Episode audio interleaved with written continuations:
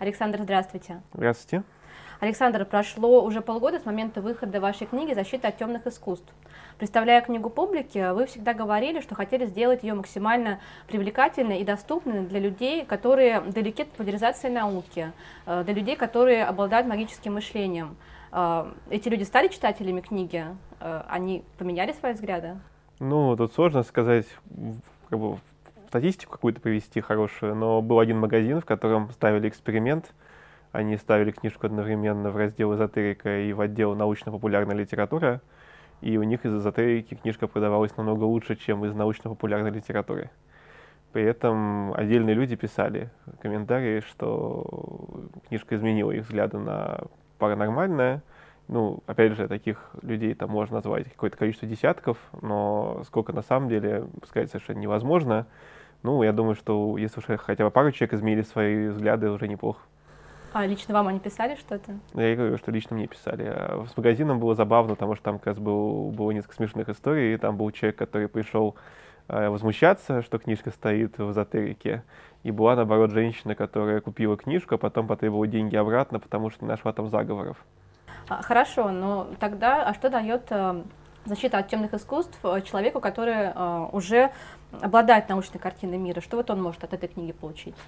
Ну, я думаю, что прежде всего понимание того, почему люди верят в паранормальное. То есть даже если мы сами не верим во что-то, всегда остается вопрос, загадка, почему другие люди в это верят.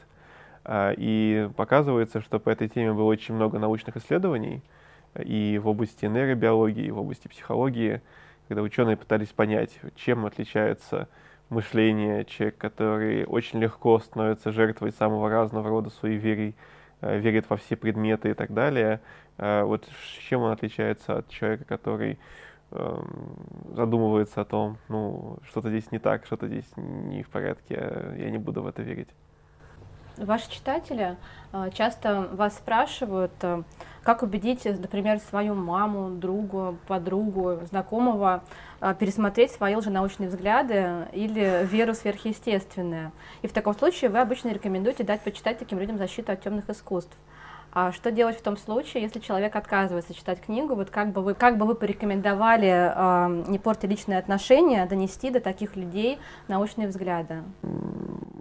Есть несколько исследований, посвященных тому, как эффективно развивать людей критическое мышление, по крайней мере, в некоторых областях. Где-то это легче удается, где-то сложнее. Ну, например, когда речь идет про альтернативную медицину, то одним из методов, которым удавалось снизить доверие к разного рода неэффективным препаратам, пустышкам у людей, э, было такое экспериментальное вмешательство, когда человеку создавали такую, с ним разыгрывали, инсценировали такое событие, когда он якобы получал какое-то волшебное воздействие, какого-то там волшебного камушка, который усиливал его физические или интеллектуальные способности. Он на своем опыте наблюдал, как этот камушек якобы работает, за счет того, что ставился некорректный эксперимент, в котором человек получал возможность потренироваться. То есть сначала он, допустим, делал что-то без этого волшебного влияния, там, камушка или порошка магического, что-то делал, потом он делал то же самое еще раз, но уже под воздействием данного э, порошка или что-то там было, я уже точно не помню, э, и у него получалось лучше за счет тренировки. Вот. Ну и этот человек приходил к выводу, что эта штука работает, а потом объясняли, что вам просто подсунули какую-то фигню, а, и давайте теперь объясним, почему эксперимент, который мы ставили, был некорректным. И вот э, люди, которые проходили через такую, э, скажем так, процедуру, они намного э, хуже оценивали эффективность неэффективного препарата в следующей части эксперимента, где люди играли в такую типа компьютерную игру, где они в роли доктора назначают пациенту препарат, они не знают, работает препарат или нет. Собственно, задача понять, работает препарат или нет. И там были препараты эффективные и неэффективные, и вот оказалось, что такая методика приводит к тому, что люди реже назначают неэффективный препарат, и при этом э, приходят к более низкой оценке его эффективности. Вот, поскольку альтернативная медицина, она, собственно, строится на вот таких вот когнитивных э, искажениях, когда люди э, связывают какое-то изменение, допустим, своего самочувствия с действием какого-то препарата, хотя у них нет строгого какого-то научного эксперимента, который бы мог это подтвердить после, не значит следствие, э, то вот, э, вот, вот такой, такой метод. Может быть, нужно показать на каком-то наглядном жизненном примере, как легко наш мозг может нас обмануть. И, собственно, э, вот в книжке э, очень много примеров я пытался привести того, как именно наш мозг может нас обмануть, чтобы человек сначала поставил под сомнение свои какие-то интуитивные представления о мире, ну, и потом уже только ознакомился с научным разбором каких-то конкретных суеверий, псевдонаук, альтернативной медицины, ну и так далее. Получается, можно привести такой эксперимент, а потом уже человек будет, наверное, готов прочитать вашу книгу, но он может захотеть ну, может быть, разобраться нужно, чуть больше. Может быть, нужно человеку заставить задуматься о том, насколько действительно э, интуитивные реакции на что-то, э, насколько они э, выдерживают критику. А откуда у вас вообще возник интерес к этой теме? Почему люди верят в сверхъестественное? Может быть, вы во что-то сами такое верили раньше? Э, верил в самое разное. Я, на самом деле, еще в школе... Внезапно, честно говоря. Не, я, я в школе носил крестик. На экзамене, на экзамены, когда поступал в университет, я брал с собой счастливую ручку. Э, употреблял правильное число баранок, э, чтобы было счастливым. У меня были всякие разные смешные штуки. Я, даже, я пробовал вызывать духов, я верил в Бога. А, я, на самом деле, вот многие из этих вещей, которые я сейчас описываю, я не помню, в какой момент я перестал в это верить. Не было какого-то одного момента, когда я бы сказал, что, о, теперь я понимаю, что это глупость. А, более того, мне кажется, что я как-то не особо задумывался вообще по этим вопросам. То есть, э, как бы был какой-то вот такой ответ в голове, ну, что вот, ну, духи, ну, окей, типа духи так духи. А когда я не пытался задумываться там о ком, по природе этих духов, о том, что они из себя представляют как физический феномен и так далее, и так далее, и так далее. Но и, видимо, с возрастом и с появлением какого-то университетского образования я стал на этот счет э, задумываться о том, насколько те или иные вопросы в моей картине мира хорошо вообще согласуются с реальностью, на основании каких утверждений я верю или не верю э, в то или иное утверждение – и я стал понимать, э, что э, многие вещи, которые ну, мне казались очевидно, там, типа, понятными, а что они ни на чем не основаны, если я их принимаю на веру, то почему тогда я на веру не принимаю другие вещи, там, ту же астрологию или там, хиромантию или еще что-то в этом роде. То есть для меня сама идея веры во что-то без доказательств стала чем-то очень странным. Тут на меня, по-видимому, повлиял аргумент про чайник Рассела — Э, Бертрана Рассела, который говорил, представьте, что э, где-то там на орбите летает маленький фарфоровый чайник, но вы не можете проверить, есть он там или нет. Кто-то в него верит, вот, вы говорите, откуда вы знаете, он говорит, не знаю, вы пробуйте доказать, что его там нет. А, ну и доказать, что его там нет, в общем-то, более-менее невозможно, но это не повод в него верить.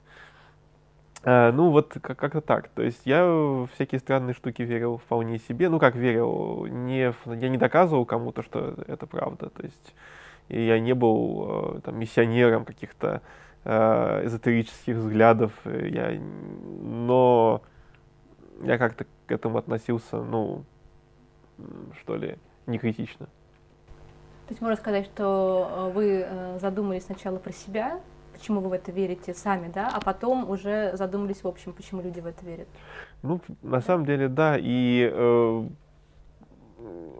интернет сильно поспособствовал э, задумыванию, за, потому что я задумывался о том, почему люди верят в разное, э, потому что действительно сталкиваешься с настолько удивительными утверждениями людей, начиная от того, что там Земля плоская, заканчивая тем, что э, там ну, та же гомеопатия, условно, да, там нет молекул, как она может работать, но моей бабушке помогло. И думаешь, ну как, как вы можете такой аргумент приводить, он же странный, он же не имеет, это же, это же неправильно, потому что, ну вот, были люди, которые верили в кровопускание, были люди, которые верили в, в магию, э, в целителей, и, и есть такие люди по сей день. Почему их аргументы э, хуже, чем ваши аргументы, товарищи гомеопаты. И в этом смысле мне было очень интересно, когда я готовил, писал эту книжку, ознакомиться с работами Джеймса э, Фрейзера, который как раз поясняет, что вот, есть гомеопатическая магия. И гомеопатия это, по сути, такая форма магии. Ну, он гомеопатию, насколько я помню, не пишет конкретно, но из, из его текста прямо это следует очень красиво. До какого возраста вы э, примерно верили в сверхъестественное? Э, какое последнее суеверие было? Ну, последнее суеверие, которое я помню, это вот с волшебными ручками, ну, как волшебными, удачливыми ручками. Э, это конец 11 класса поступления на первый курс, а 10 класс ношения крестика. А, вот это вот самое позднее, что я помню из того, что было. Но при этом надо понимать, что если бы меня кто-то спросил, насколько я действительно в это верю, то есть э, я бы не стал защищать э, это, эту веру. То есть э, я бы сказал, что ну, типа, а что, хуже, что ли, будет? То есть у меня была примерно такая, такая позиция. Э, то есть я не видел в этом э, ничего плохого, не видел в этом ничего такого предусудительного. Это потом, э, когда я ознакомился с тем, как одни суеверия ведут к другим суевериям, и как скажем так, человек на самом деле обучается в некоторой степени быть более суеверным. Если мы, если мы а, потакаем своим суеверием, то мы все больше и больше впускаем в свою жизнь. И мне захотелось как-то э, от этого избавиться. И когда у меня появляется в голове какая-то такая идея, что а вот почему бы мне, э, не знаю, там, избежать числа 13, ну, почему бы нет, то я специально делаю наоборот, просто чтобы ну, нечего. Нечего какую-то ерунду в себе воспитывать такого рода. Вот, ну, потому что и, и, такие импульсивные всякие такие странные мысли иногда в голове возникают. Просто, а давайте вот мы сделаем вот так. И дальше какая-то странная вещь, которую делаешь, потому что кажется, что, что это может к чему-то хорошему привести или к чему-то плохому не привести.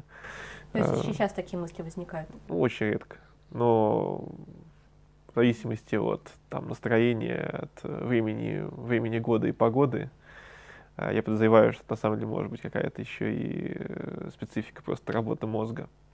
Так вот, э, надо при этом еще понимать, что э, с очень раннего возраста я таки старался критично относиться к разного рода своим, в том числе идеям. Помню, как я был в, во втором классе, и мы с э, моим американским другом, я тогда учился в американской школе, мы ходили, э, там нас водили на, на, на обед в какое-то место, и там в, это время была возможность просто походить и пообщаться. И вот мы пока шли к обеду и шли от обеда, прогуливались, мы обсуждали вопросы типа, можно ли сделать машину времени, а какие парадоксы возникают, если машина времени существует. Э, и я все время настаивал на том, что машина времени невозможно, потому что и дальше там список аргументов, какие проблемы будут порождаться, э, что мы можем же изменить прошлое таким образом, что это изменит будущее и отменит возможность появления самой машины времени. Возникает логическое противоречие, ну, вот там про конечность э, скорости света, вот такого рода вещи. Потому что мой отец ученый, он мне постоянно рассказывал какие-то факты из науки, он грубо говоря, я все время был погружен в передовые странички журналов Nature Science, которые постоянно где-то дома читались. Вот. Ну, мне оставались, соответственно, пересказы сначала, потом я сам читал уже, когда чуть постарше стал. И вот все эти вот вопросы науки я постоянно как-то переваривал, э, с разных сторон их рассматривал. То есть э, я думаю, что а если бы меня поймали на каком-то таком суеверии, вот кто-то, какой-то оппонент у меня возник бы внезапно, который бы сказал, почему ты в это веришь, я бы тогда задумался и сказал, да не почему, это какая-то глупость, наверное, да, вы правы. Вот, это мое такое представление. Смотрите, получается, что детям в целом э, магическое мышление свойственно в силу их возраста. А как вы думаете, когда и как э, лучше э, развивать у ребенка мышление критическое? Я не знаком с какими-то педагогическими исследованиями ну, на тему того. Ваше мнение тогда, на ваш взгляд, может быть, на, из вашего опыта исходя. Ну, когда вы были ребенком и когда вы общались с отцом. Нет, ну, мой, из моего опыта следует только то, что для некоторых людей э, этому учиться не поздно и э, там, начиная с со старших классов. Вот, может быть, имеет смысл этому учить и раньше. У нас, в принципе, в, в школе, в гимназии у нас были замечательные уроки по научному методу. Вот то, чего, мне кажется, не хватает в других школах. То есть нас учили тому, что такое контрольная группа, что такое статистический анализ, э, вот такого рода вещи. И почему после не значит. Вот. И мне кажется, что вот эти уроки на меня очень большое произвели э, впечатление. Может быть, э, где-то вот в этом месте э, стали, стали формироваться какие-то представления о критическом мышлении. Может быть, чуть раньше. Э, такие вот именно оформленные в виде того, что ты владеешь какими-то конкретными э, словами э, и каким-то математическим аппаратом для того, чтобы объяснить, почему вот это вот неправильное мышление, а вот это более правильное мышление. Опять же, я не буду использовать слово точно правильное, потому что здесь мы можем ошибаться. Всегда в науке возникают какие-то уточнения. Всегда может вскрыться, что есть какая-то ошибка, которую мы раньше не учитывали, и теперь стоит ее учесть. И, собственно, свойство науки в том, что она эти ошибки пытается как-то учитывать. А уже науки, когда им указываешь на как, ну, сторонники какой-то псевдонаучной доктрины, концепции, когда ты им указываешь на явный какой-то пробел в их аргументации, они вместо того, чтобы сказать, да, это действительно проблема, мы попробуем придумать проверку, которая бы эту проблему исключила, нет, они этого не делают, они это отметают, и поэтому для меня всегда вот правильное, там, неправильное мышление, это было не про то, какие стартовые позиции человек занимает, верит ли он в сверхъестественное, верит ли он в то, что Земля плоская, а в то, готов ли человек менять свою точку зрения в свете каких-то новых аргументов, и готов ли он стремиться получать э, более объективные знания об окружающем мире, пытаться учитывать вот изъяны нашего мышления и наших э, инструментов. Можно ли утверждать, что магическое мышление способствует занятию творчеством? Ведь э, для того, чтобы воспринимать мир магическим образом, человеку нужна богатая фантазия. На самом деле не обязательно нужна богатая фантазия, потому что есть, конечно, люди, которые генерируют, создают какие-то новые э, течения. То есть, допустим, чтобы придумать волновую генетику какую-нибудь, для того, чтобы придумать концепцию ауры или еще что-то в этом роде, может быть, действительно нужно было воображение. Но для того, чтобы потом просто в это поверить, мне кажется, особого воображения не нужно. А, мне кажется, что воображение, вот, креативность и критическое мышление — это на самом деле две разные, скажем так, вещи, ну, две разные сферы человеческого мышления, которые друг с другом могут взаимодействовать, но они не взаимно исключающие, они не соревнующиеся. То есть одно дело увидеть какую-то закономерность, это требует определенных, э, не знаю, определенных свойств мозга, что ли, да, я не знаю, как это назвать правильно, врожденные, неврожденные, неважно, определенные свойства мозга позволяют человеку видеть какие-то закономерности, а, может быть, там, где их нет, может быть, там, где они есть. И дальше есть аналитические способности к тому, чтобы продумать, насколько вот то, что я увидел, а, это правда, как мы будем изучать этот вопрос, сформулировать какие-то логические следствия из пред, имеющихся предположений, сформулировать какие-то гипотезы, чтобы потом их проверить научным образом.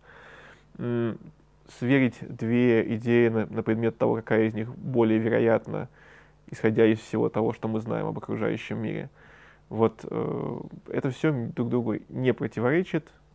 Это, как мне кажется, что у э, большинства людей, которые э, занимаются, там, допустим, наукой на каком-то высоком уровне, у них и то, и другое присутствует, э, и совершенно нормально. И более того, у многих представителей там, искусства тоже то и то присутствует. Люди делают красивые картины, но когда с ними начинаешь обсуждать там какие-то научные вопросы, они вполне способны на строгие рассуждения. Это, мне кажется, тоже некоторый миф, что э, если человек креативный, то он обязательно э, оторванный от мира, и, то есть вот это нелогичный, совсем, совсем не обязательно так. То есть, по крайней мере, отдельные примеры таких людей, которые сочетают в себе и отличные способности художественные, и отличные аналитические способности, их, их полно. Ну, тогда здорово, что мы этот миф сейчас развенчали, да, о э, связи магического Нет, ну, опять же, может быть, какие-то корреляции существуют, но, по крайней мере, они не настолько сильные, то есть, чтобы э, можно было судить о человеке, о, о, об одном домене человеческих способностей, зная что-то про его другой домен.